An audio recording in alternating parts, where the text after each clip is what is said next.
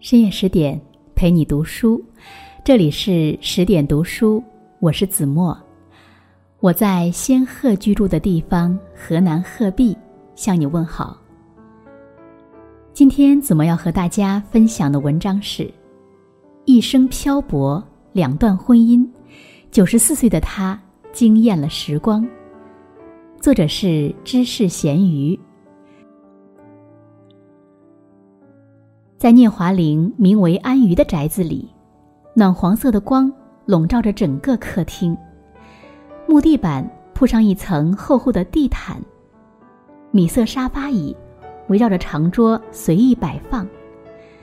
窗外是郁郁葱葱的橡树叶随风摇摆，偶尔还能看到几只迷失的鹿。世外桃源也不过如此，几十年来。外面的世界日新月异，这里一成不变。我就是不要变嘛！精神矍铄的老太太嘟囔着。一草一木都在见证历史，包括白先勇、余光中、汪曾祺、王安忆、北岛在内，全世界六百多个诗人与作家，曾围坐在这个不大的客厅里。他们谈论关于文学、理想与爱情，有时欢笑喝酒，有时争吵杂闹。这项国际写作计划，比起冷冰冰的项目，更像是个文学大家庭。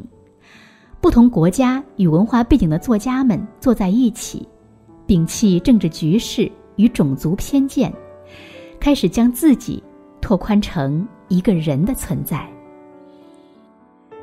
创造出这些的聂华苓，为近代中国作家走向世界舞台打开了一扇窗，又一定程度消除了种族敌视与隔阂。他被提名诺贝尔和平奖，此奖项被提名者中，她是唯一一个来自中国的女作家。早年经历曲折，一生波澜壮阔，有过杰出贡献，然而。令后辈蒋勋最难忘的，却是他的笑容。华玲的大笑让我觉得是了不起的，因为他一生所经历的遭遇，可以用笑声淡掉。我是一棵树，根在大陆，干在台湾，枝叶在爱荷华。一九八六年。聂华苓与弟弟华同一同返乡，从重庆坐船沿江而下，寻找曾在抗战期间流落过的家。世事变迁，往日小镇变作空荡荡的河坝，曾经的家成了颓垣断壁。无论是哪里，都与记忆中的模样大相径庭。异乡感在此刻尤为浓烈。倒也没错，他的确是异乡人，自始至终都是。后来他已经走过千山万水，与来自不同国家的人们交流中，才发现，在大环境下，异乡流浪不仅是他人生的主题，更是二十世纪整个世界的主题。一九二五年，聂华苓在湖北出生，因父亲职务。住在武汉汉口旧俄租界处，成了自己土地上的外乡人。沉闷的大家族里，对于童年，他印象最深刻的，是母亲斜倚在朱罗纱帐楼花铜床上，为他细声吟读《再生缘》，为皇甫少华与孟丽君的故事唏嘘感叹。小小的聂华苓一脸稚气。木马，你不像孟丽君，你是孙太太，爹还有一个张太太，又都姓聂。我们住汉口，他们住武昌。父母的婚姻源自一场骗局。母亲发现父亲早有妻儿时，聂华苓已经七八个月。母亲恼怒之下，甚至想过吞金自尽。可年幼的女儿。向他伸出手，需要人抱，又默默放下了。多年后，母亲叹气：“婚姻自由，当年宜昌那样闭塞的地方，你根本不晓得自由不自由。”母亲是矛盾的，秉持着新式女子的作风，又告诉她，在大家族中生存法则，既需巧又需忍。聂华苓的性格与写作风格也因此埋下伏笔。战乱时代。父亲在外地逝去，只留一大家子孤儿寡母。聂华苓不喜读书，喜欢玩闹与爬山，一家人被迫迁至宜昌三斗坪。聂华苓痛快玩了半年，聂母下定决心，即使时代动乱，孩子也必须接受教育。我不走，你非走不可，你一定要读书的，你走我就走。我走到哪里呀？没有钱，一家人都活不了命。天才蒙蒙亮，母亲便送他去镇上上船。两人都流着泪。聂华苓才十四岁，母亲一再叮嘱：冷暖小心，不要挂念家，专心读书。后来，聂华苓在回忆录写道。当年我十四岁，就在那儿，母亲流着泪，看我搭上小火轮去巴东。连连招手的母亲孤立河岸上，在我泪水中越来越模糊了。从此，我就流浪下去了。抗战时期，日子过得苦，吃的是炸黄豆和硬的被称作炸弹的馒头。稀粥用大桶装，勺子刮饭桶底的声音都清清楚楚。比起物质的短缺，精神上更是陷入混乱。同学们分成不同意见的阵营，有人在舞会结束时突然关灯，令全场陷入黑暗，没人能看见谁是谁。一派抓着另一派踢踹，只听被打的人哀嚎。你不要打我，我们是同寝室的朋友啊！眼皮底下的一切显得荒谬可笑，又带着几分可悲。对文学有兴趣，对人产生好奇，愿意琢磨语言，在聂华苓看来，这便是一个创作者的必要条件。他的心里仿佛有什么要流淌出来，立即拿起笔。在纸上写出第一个短篇小说《变形虫》，一切都乱糟糟的，所有东西都在变。在心理与物理都无所依靠下，他选择与同学王正禄投身进入婚姻围城，遗落在北方的大家族里。混乱中，聂华苓一路从湖北辗转至重庆、北平、台湾。就连结婚以后，他与对方之间仍隔着一层距离。在纪录片《三生三世聂华苓》里，白先勇笑了出来。作家总是在外的，距离之外，也是时代之外。必须在外，才能看到里面去。从曹雪芹写《红楼梦》，到张爱玲未完成的小团圆。仿佛隔着一层薄透的纱帐，后人格外感兴趣作家们的真实经历。然则虚虚实实之间，旁人是捉摸不透的。在聂华苓的小说中，主人公始终在逃离，与他的人生主线相吻合，带着浓郁的自传色彩。第一部长篇小说中的主角的名字便是玲子。后来，聂华苓极负盛名的那部《桑青与桃红》里，主角桑青逃离生活未果，压力与负担下，无处可逃的他分裂出另一个人格桃红。桑青是受传统观念压迫下不得已而逃亡，陶虹则是满怀期冀寻找新的生活。始终漂泊的聂华苓在想些什么？或许可以从陶虹的独白中窥得一二。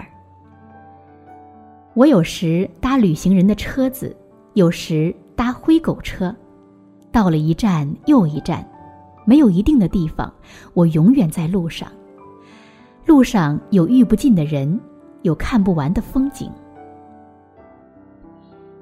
一九四八年，怀有身孕的聂华苓举家迁至台湾，一家人窝在小小的房子里。有时碰上台风刮过，薄板房子。会震得咯吱响，像是随时会裂开。生活贫瘠，母亲年事已高，又有幼弟与孩子要养，聂华苓必须得想办法找工作来养家。当时《自由中国》杂志正在招编辑，聂华苓此时已经写过几篇文章，朋友推荐他去试一试。《自由中国》是本批评时政。在台湾白色恐怖时期讲民主的杂志，主编雷震在书房写稿，聂华苓怯生生的走了进去。雷震只抬头看了一眼，便点点头：“你明天来吧。”聂华苓在这里待了十一年，林海音的《城南旧事》，梁实秋的散文与余光中的诗句，都曾经经他之手。与最一流的写作头脑共事，她是其中最年轻且唯一的女性。正是在这里，她被前辈的嶙峋风骨所感染，创作兴致也得以发挥。那段时间非常辛苦，为了养家，聂华苓需要同时兼任两份工作：白天在杂志社当编辑，晚上要去英文补习班教课。她怀着身孕，每天在山坡上费力的踩自行车上下班。身体上的辛劳或可承受，此时，他接到大地汉仲在飞行失事中发生意外的消息。情感上也与丈夫的关系也愈加水火不容，常常说着说着便争执起来。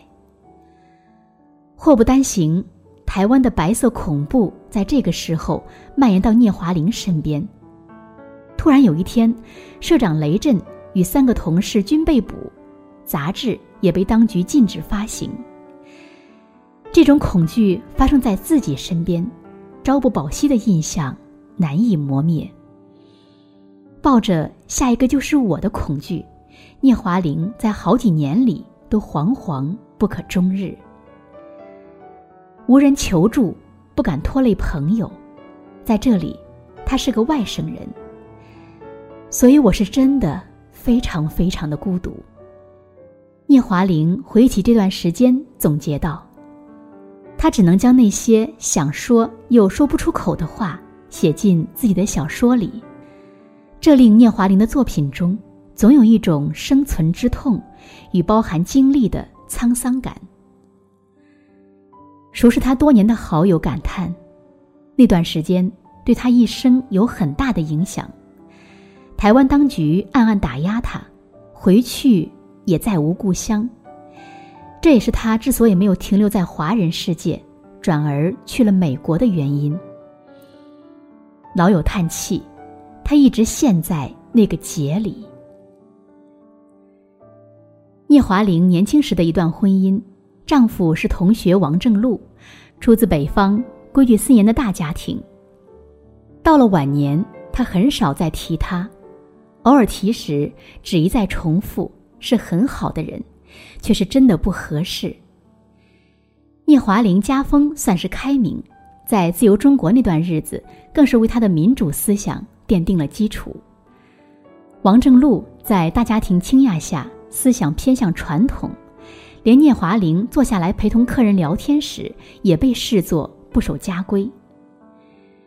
织女莫若母，聂母去世前曾把她叫到身边。华苓，你的心情，你以为我不晓得？你们结婚十三年，只有五年在一起，在一起就天天怄气。如今正路去了美国，也有五年了，你还快活一些。最难熬的日子里，聂华苓机缘巧合结识了美国人保罗·安格尔。保罗恰好去台湾进行文化交流，两人由一次觥筹交错的晚宴相识。他站在保罗身后，裹着旗袍与高跟鞋，身姿袅娜。两人争辩了几句，倒令保罗印象尤为深刻。起初，聂华苓的态度是抗拒的，保罗结结巴巴地提出邀约，在回忆录中细数当时场景。明天我很忙，要见很多人，也许我们在哪见一下面。我也很忙。我得送孩子上学，我得去大学教课，我得写作，我的时间全满了。你工作很辛苦，养母亲养孩子也不抱怨。抱怨有什么用？他站起身，那优美的亭亭背影告诉我，别跟上来。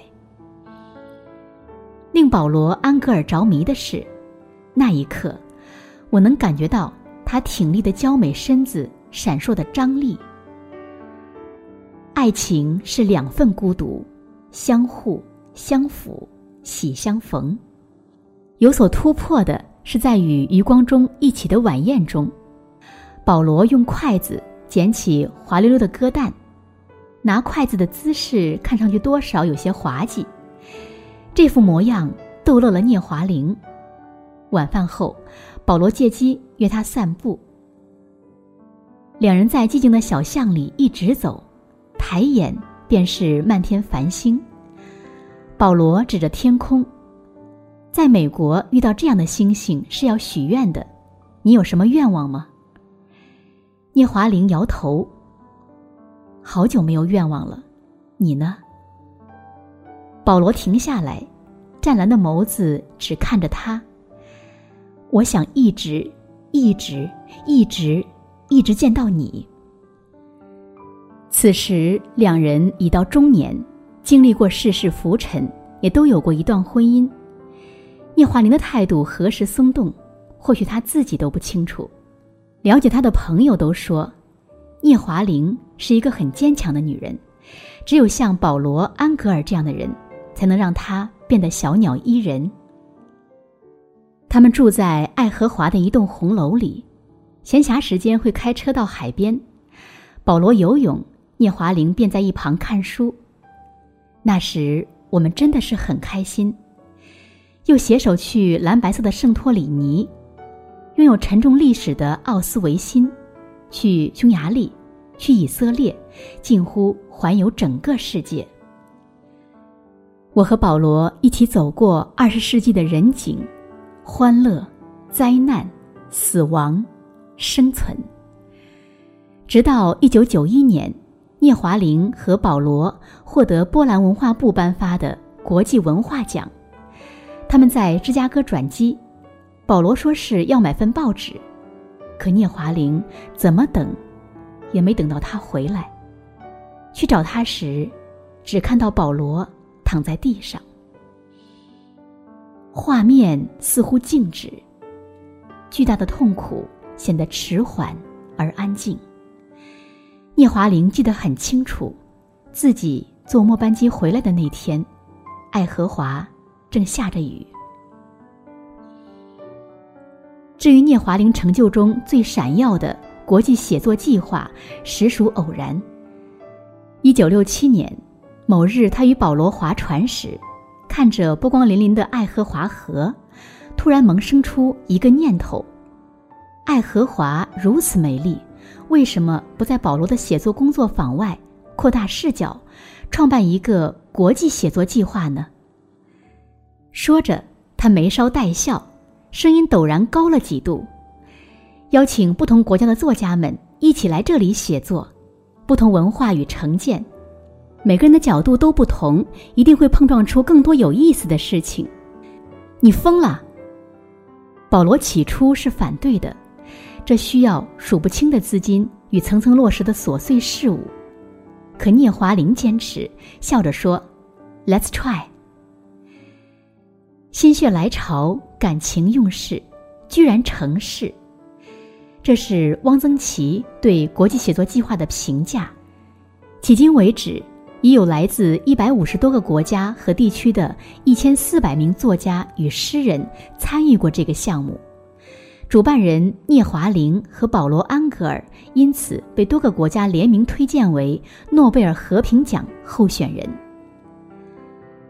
作家季季更是打趣：“聂华苓的家就是小型联合国。”无论作家与诗人们处在什么境地，只要接受邀请。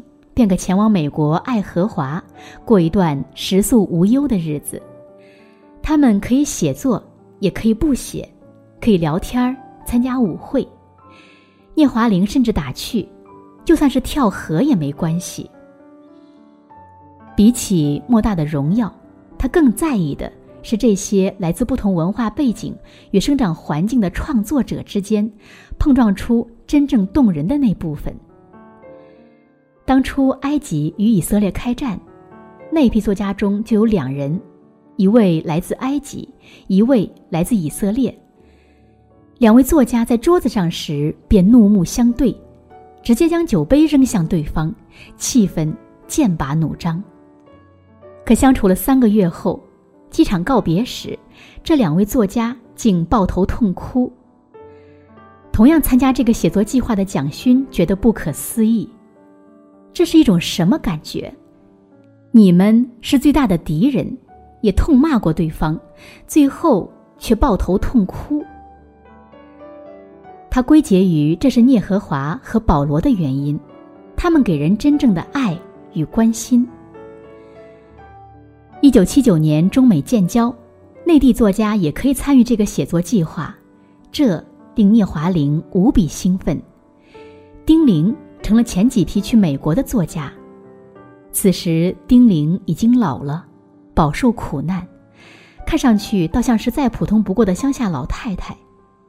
繁华落尽，丁玲只笑着说：“一切都过去了。”聂华苓安排年轻作家蒋勋带他四处游玩。迷离的夜色中，有穿着貂皮大衣的女人走过。蒋勋观察丁玲是否会慌张。只见丁玲笑着讲年轻时在上海的时光。前者无法将如今的他与那时的风情万种相关联。丁玲此时年事已高，担心他摔跤，蒋勋回去后在浴室贴心的准备了一条牢靠的垫子。当时两岸关系称得上严峻，聂华苓得知后开始思考，创作者。是否该不断扩大自己的边界，到最后只是一个纯粹的人？八十年代，王安忆也来过这里，骄傲又青涩。聂华苓特意为王安忆安排了爱荷华大学的写作课与一些游玩活动，让他做喜欢的事情。原因是这个孩子年轻，要多开开眼界。王安忆后来对去采访的记者说。那时他才发现，原来世界是可以这样自由的。我开始摸索自己到底要成为一个什么样的人。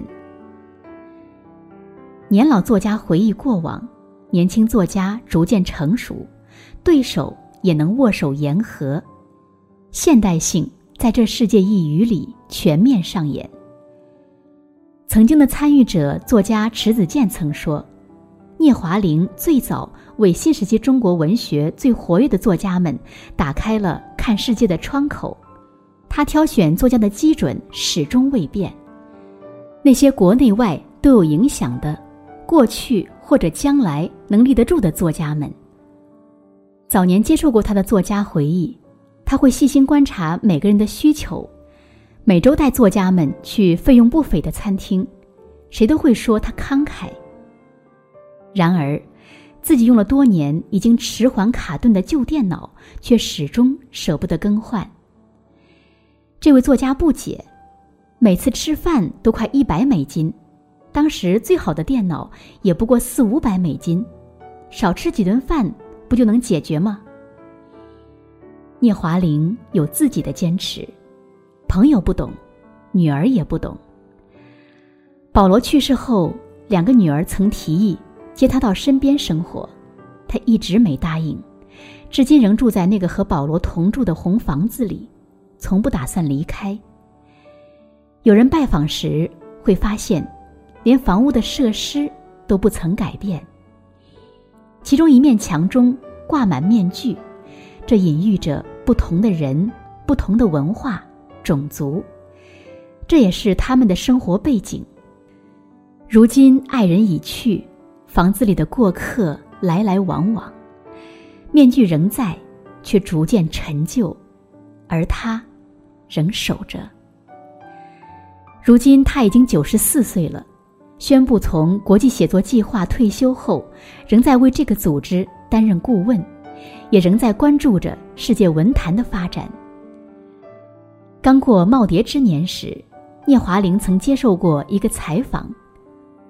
回顾自己这一生，他对着镜头坦然的笑，无恨，无悔，无怨。时间到了，随风而去。深夜十点陪你读书，更多美文请继续关注十点读书，也欢迎把我们推荐给你的朋友和家人，一起在阅读里成为更好的自己。我是子墨，再次感谢您的收听，祝朋友们晚安，做个好梦。